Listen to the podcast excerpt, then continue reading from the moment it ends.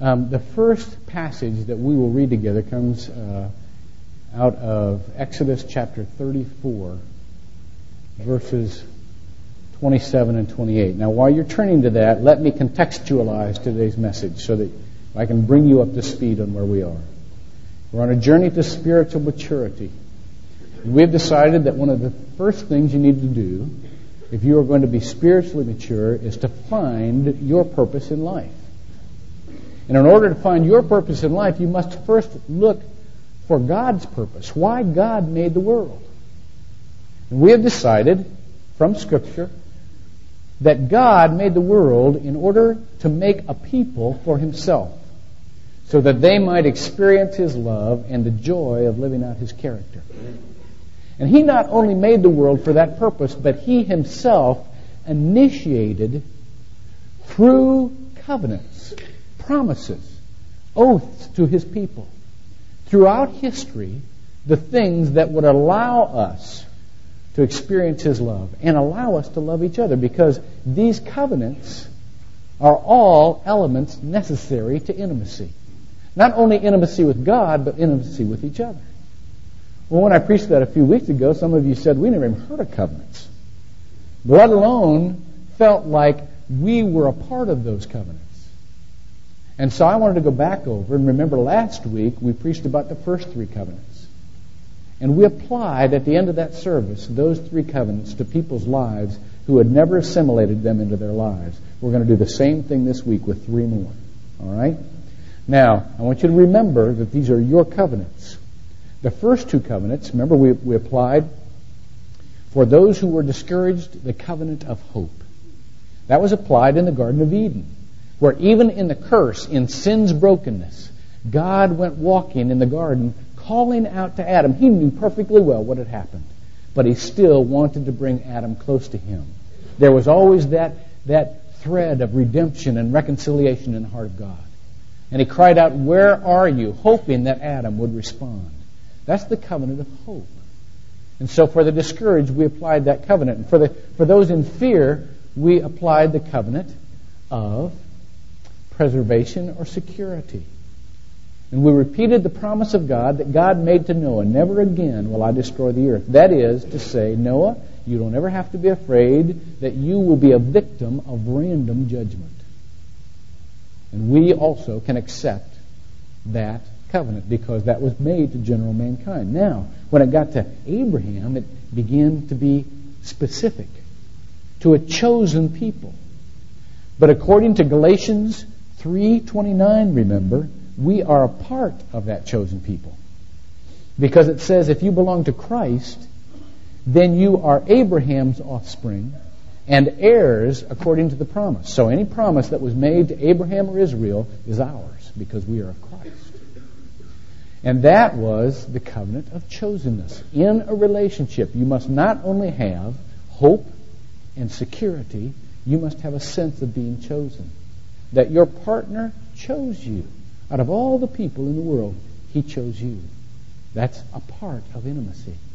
And so we applied that to the people last week. Now, here's three more. You ready for these?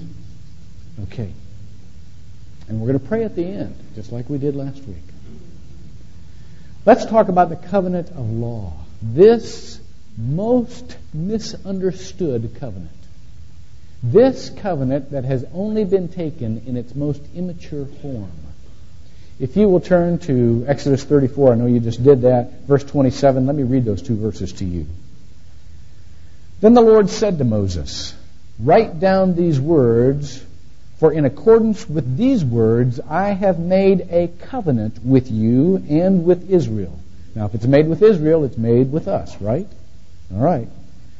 So he was there with the Lord 40 days and 40 nights. He did not eat bread or drink water. And he wrote on the tablets the words of the covenant, the Ten Commandments.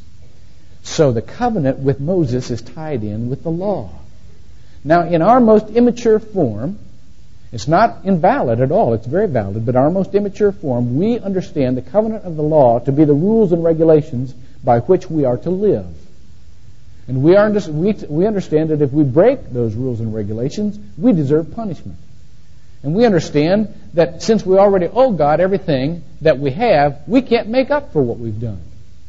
Therefore, what Jesus Christ did on the cross is the payment for the punishment we deserve. Now, on a strict accounting basis, on a legal basis, that's exactly what the law is. And we can believe in that. And we can be grateful for that. However, there is a deeper sense, a covenant sense, that when you remember that God has initiated uh, an intimacy with His people, you take this covenant in just a little different way. When you were kids, I, I can only speak from, I'm going to do a lot of speaking from a boyhood memory this morning, but if you were a boy and you were playing with neighborhood um, cronies, at a certain age, I'll bet you spent half the time arguing about the rules and regulations of the game. You spent half the time between what was legal and what was what was not legal, what was fair and what was not fair, who sta- you know, and so on and so forth. I mean, uh, how many how many times did you as a boy argue whether or not a guy can take a football, hike back, touch somebody's hands, and then the center run for a touchdown? I mean, every time that happened, we argued about that. Boys argue rules all the time, and that's very much a part of that age, arguing rules and regulations. And you know what? I know churches that do that right now. They've never grown beyond that understanding. They need the sense of security and so on and so forth to know what the rules are. Well, okay, okay. That's a, that's a part of growing up. But let's go beyond that. Let's say that these are not just rules and regulations, but they are boundaries within which God is saying to us how we need to live in order to play on the same field as He's playing. When I was little, we used to play football all the time, and we'd outline the football field. This is the end zone, this is the end zone, this is out of bounds. Now, there was a little kid in our neighborhood. We used to call him Squirt Tail. He had the best football in the neighborhood. And so we always invited him to play football. We didn't like the kid, we liked the football. We wanted to play with his foot, so he'd bring his football. Now, we begin to play the game. Now, sometimes, if a kid's brought a football, you gotta let him run the ball. Every time we passed the football to this kid, he would run off the field behind the houses. Now we'd be running after him, not because we wanted the kid, we wanted the football.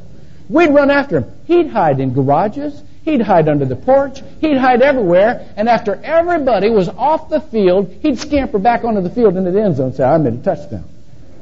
We say, no, you didn't. You can't make touchdowns like that. I made a touchdown. This is the goal. I made a touchdown. I'm in the end zone. I made the touchdown. Well, see, he was playing football, but he wasn't playing football with us. He was playing football by himself.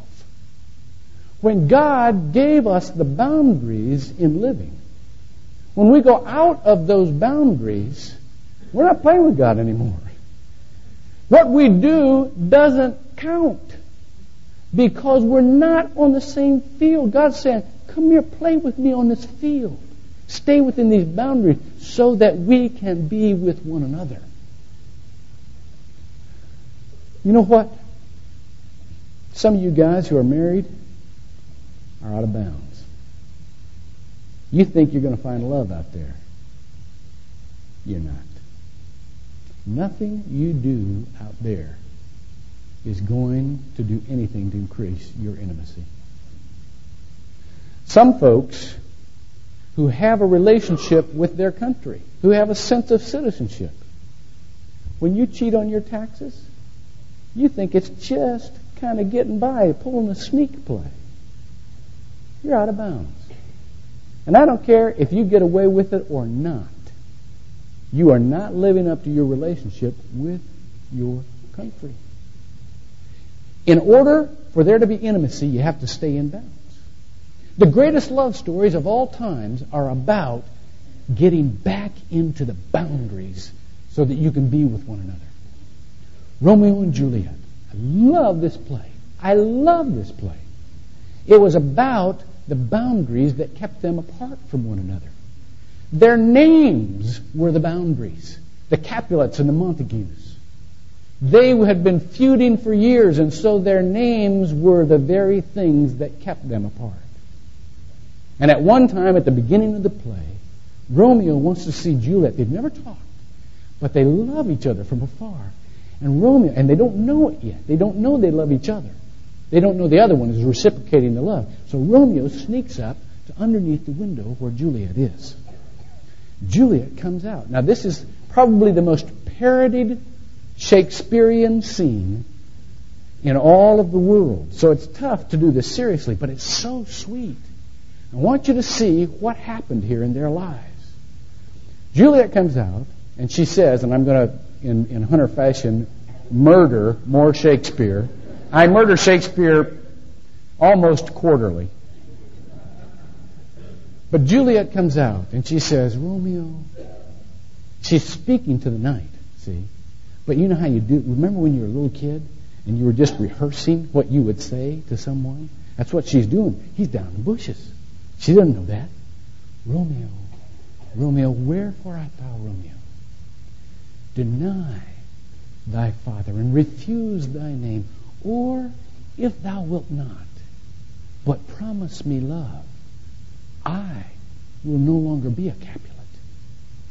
Well, Romeo's starting to feel like he is eavesdropping. He's feeling bad. He doesn't know whether to say something or not. And he's saying, some, he's saying to himself in the bushes, Shall I hear more or shall I speak to this? And before he can even get that ended in his mouth, she goes on, Tis but thy name that is mine enemy. Thou art thyself, not Montague. What's Montague?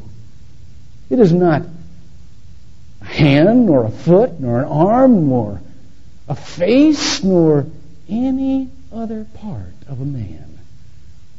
Oh, be some other name. What's in a name? Is not that which we call a rose, would that not smell as sweet by any other name? So Romeo would, if he were not Romeo called, retain the dear perfection that he owns without that title. Romeo doth thy name, and that part which thy thou missest replace with all of myself. Romeo can't stand it any longer. Oh, he's worked up. He stands up and he says, I take thee at thy word. Call me but love, will be newly baptized, and henceforth never again be Romeo. You see what they're doing? They're saying if it is our names that are keeping us apart, we're stepping back in. We'll forget the boundaries. We'll forsake the boundaries so that we can get back together. Do you understand the difference between that and some Christian who does nothing but pay attention to the rules and see what he can get away with? Seeing how often he can get outside the boundaries. No, in maturity, it's another direction. How many boundaries can we get back into so that we can love? Some of you have heard me talk about my grandmother and grandfather who practically raised me. A lot of my life is patterned after those two people.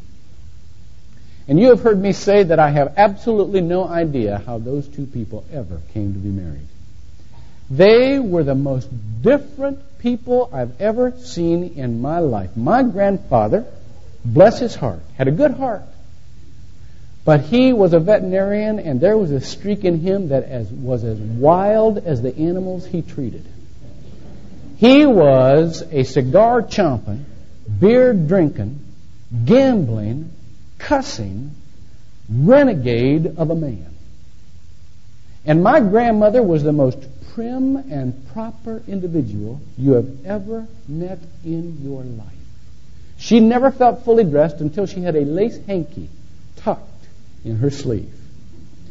The sight of hair on a man's body almost made her faint. It did.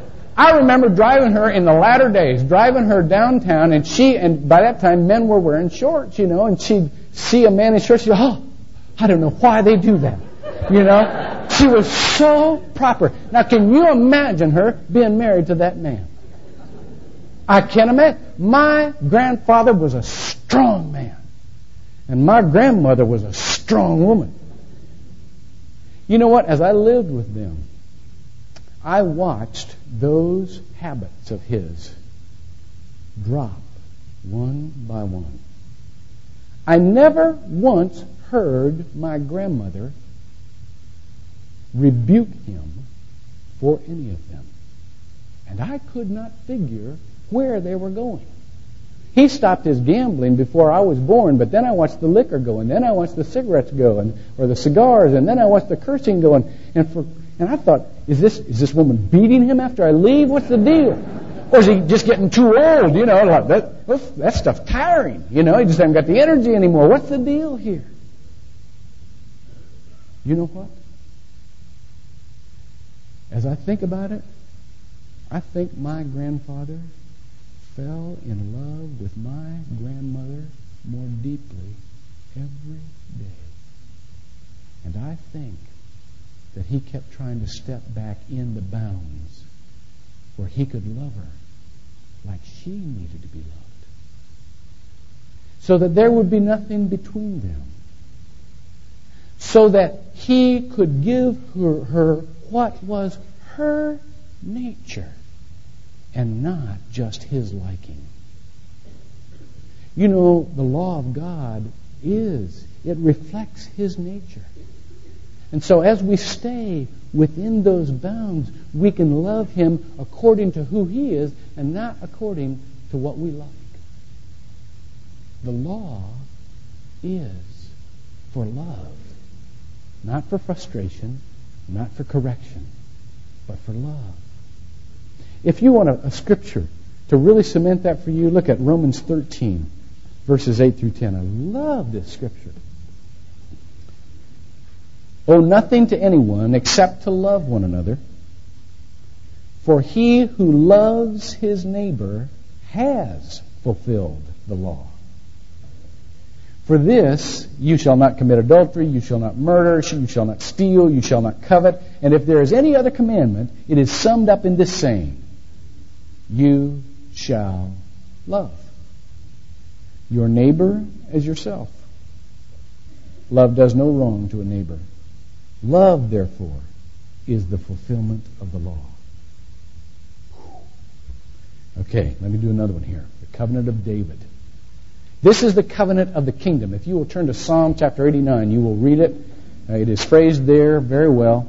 Psalm 89, verses 3 and 4 says this I have made a covenant with my chosen. I have sworn to David, my servant. I will establish your seed forever and build up your throne to all generations. Now you will remember, please, that the covenant of the kingdom is the covenant of God's authority. It's the covenant that says God has power in this world. Now again, let me go back to childhood. I don't know how, how important this is for little girls. Little girls may well be satisfied knowing that they are in an environment that, are, that is secure. But for little boys, power is important. They not only want to know if they're secure, they want to know if they've got the stuff to carry out what they want to carry out. Let me tell you how an argument goes with a little boy in a neighborhood. It goes like this. They get to the point of frustration, and then one point, one, one boy says, You better not do that, or I'll beat you up. And the response is, If you beat me up, I got an older brother who'll come over and clean your clock. And his response is, if your older brother touches me, my dad will kill him. And his response is, my dad can beat up your dad. You see how it escalates and goes on? Now the reason I know that is because when I was coming up through those ages, I lived in a single parent household. I only had a mother and an older sister. When it came to the bargaining tables, I had no chips. I had nothing. See? So I really wanted a dad. I remember walking down the street trying to pick out men for my mom. You know, I really wanted a dad bad because I wanted that power, see, in the house. I wanted that source of authority. Well, that'd be a good one right over there, Mom. See? Well, later on she did marry. Delightful man. I love him. I love him. Neat, neat guy. So I had a dad. One day, I did something absolutely stupid. There was a kid in our neighborhood who was the Jeffrey Dahmer of Seltzer Avenue. I mean, this kid was cruel. Now, we had a bully, and the bully was basically a nice guy. He'd beat you up, but he's just kind of stupid. you know, got, you got on his side and he'd beat you up but protect you. You know, he was okay. Got a good heart. This kid pulled animals apart. He, one day he, he put a, a, a, um, a battery in a box, big, huge battery with two wires coming out and went to the little kids in the neighborhood and said, grab one of those wires. And they'd grab one of those wires and they'd get shocked. Oh, he just loved that. This guy was demented. I have no idea why I did this. But one day I made him mad. I threw something at him. And he turned to me with these eyes, you know. For you old timers, they, they were Peter Lorre eyes or Boris Karloff eyes. For you new timers, they're Jack Nicholson eyes. He turned to me like, oh, I'll kill you. And he took off running after me, and I hopped on my bike, and I was running down Seltzer Avenue as fast as I could go. And I spotted my dad out in the front yard. And you know how when you're in a hurry, you do a fast dismount? I mean, the bike goes one direction, and you land, and you're going the other direction. See? That's exactly what happened. And I ran behind my dad. And Eddie Teach came up and stood four feet in front of my dad, and you could just see he was looking for where to kill me. My dad didn't know what was going on. But my dad knew what was going on. My dad looked at Eddie and said, Eddie, get out of the yard. Don't want you around here. Eddie didn't move. Now, I probably never should have done what I did.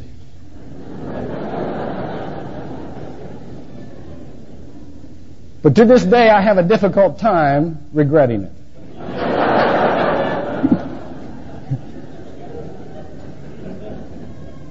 I leaned out from behind my dad and I went,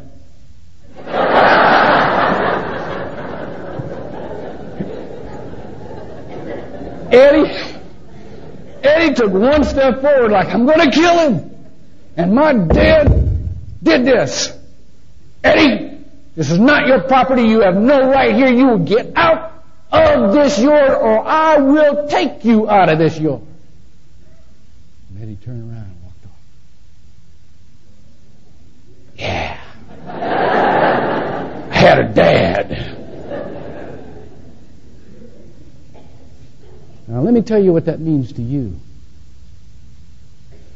Some of you I know have been undergoing very difficult times.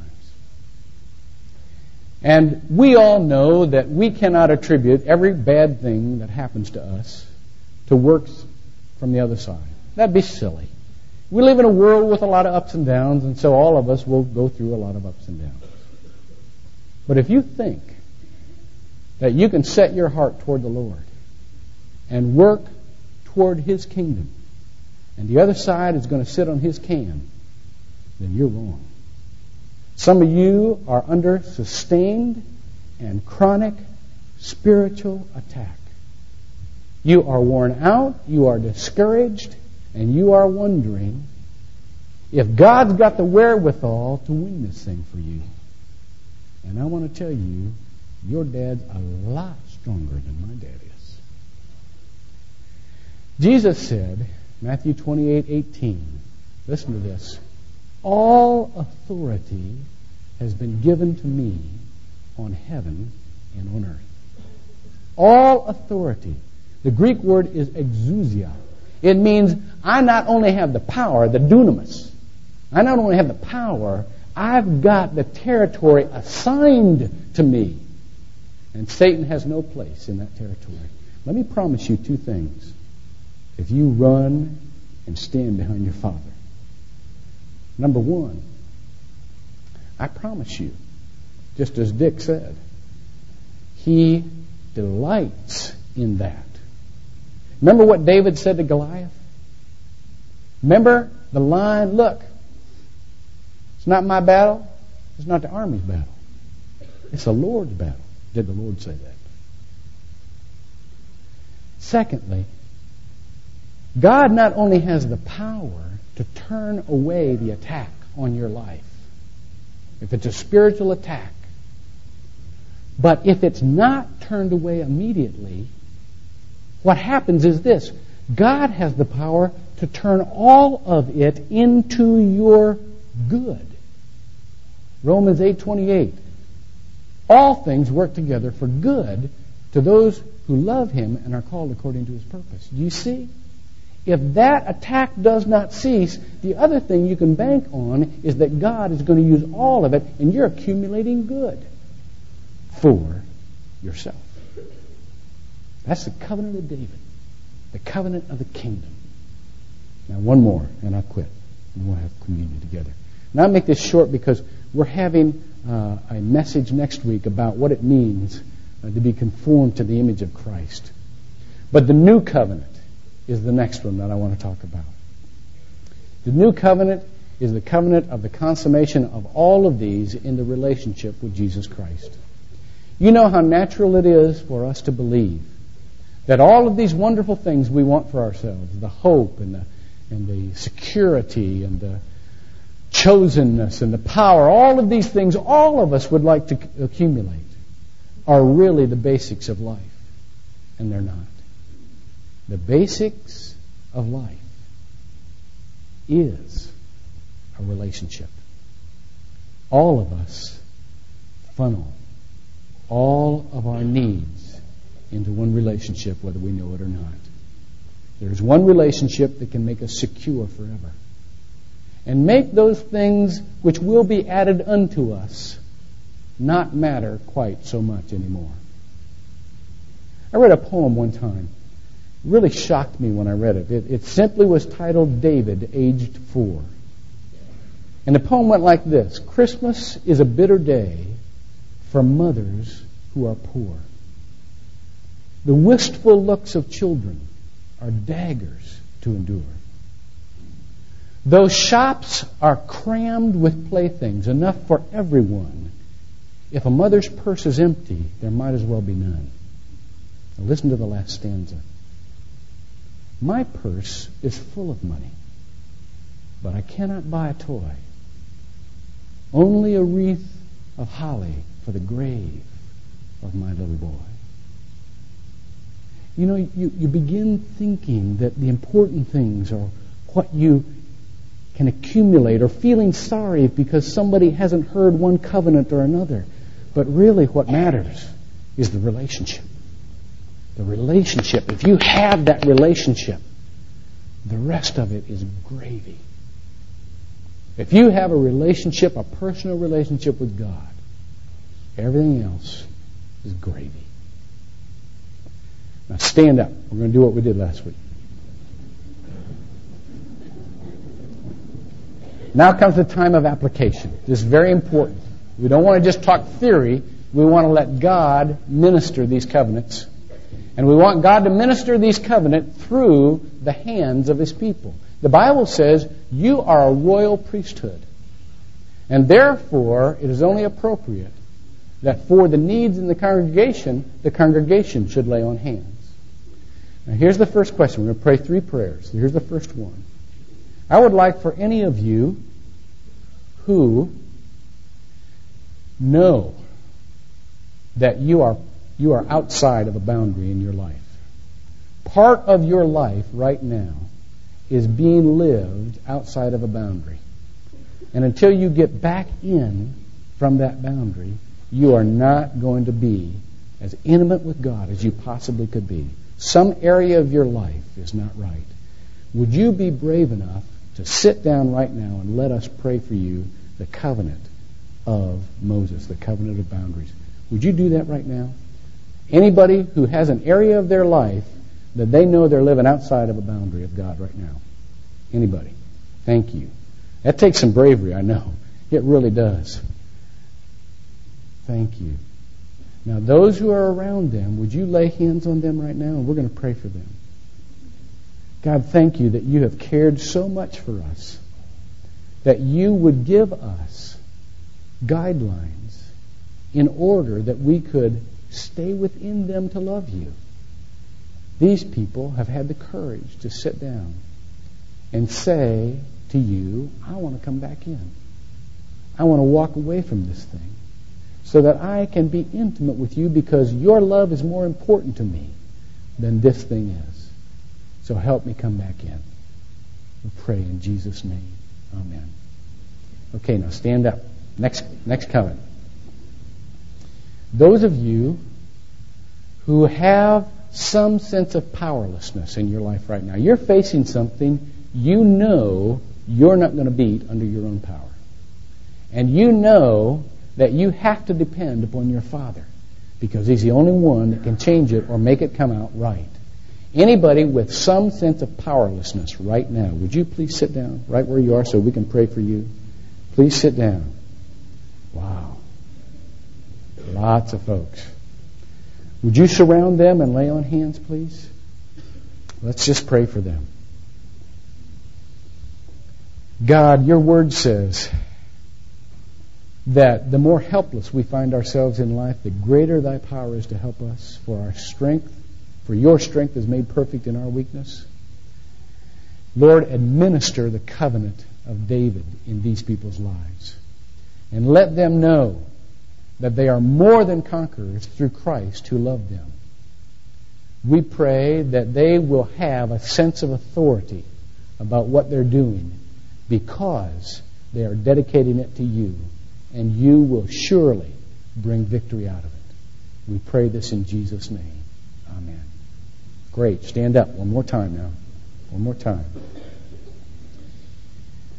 There are some of you who have believed in God for as long as you can remember. Probably never doubted it, or maybe just doubted it every once in a while. And you believe in Jesus Christ. And and you're, you're good with that. But in your heart of hearts, you are not 100% sure that you have a personal relationship with God. You're not 100% sure that Christ is actually right now living in your heart. But you'd like to.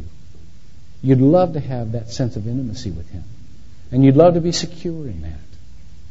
Today is your day. Would you please sit down and let us pray for you right now? Thank you. Thanks. Great. Anybody else? If you feel called, sit. All right. Put your hands on, please. God, thank you that you give us the security of knowing that you live in our heart. We ask you right now to come to the door of these people's hearts. You have said in your word, if you confess with your mouth and believe in your heart that Jesus is Lord, you will be saved. Let them right now confess with their mouth that Jesus is Lord. Would you repeat after me, those of you who are sitting? Jesus, I invite you to come into my life and be Lord.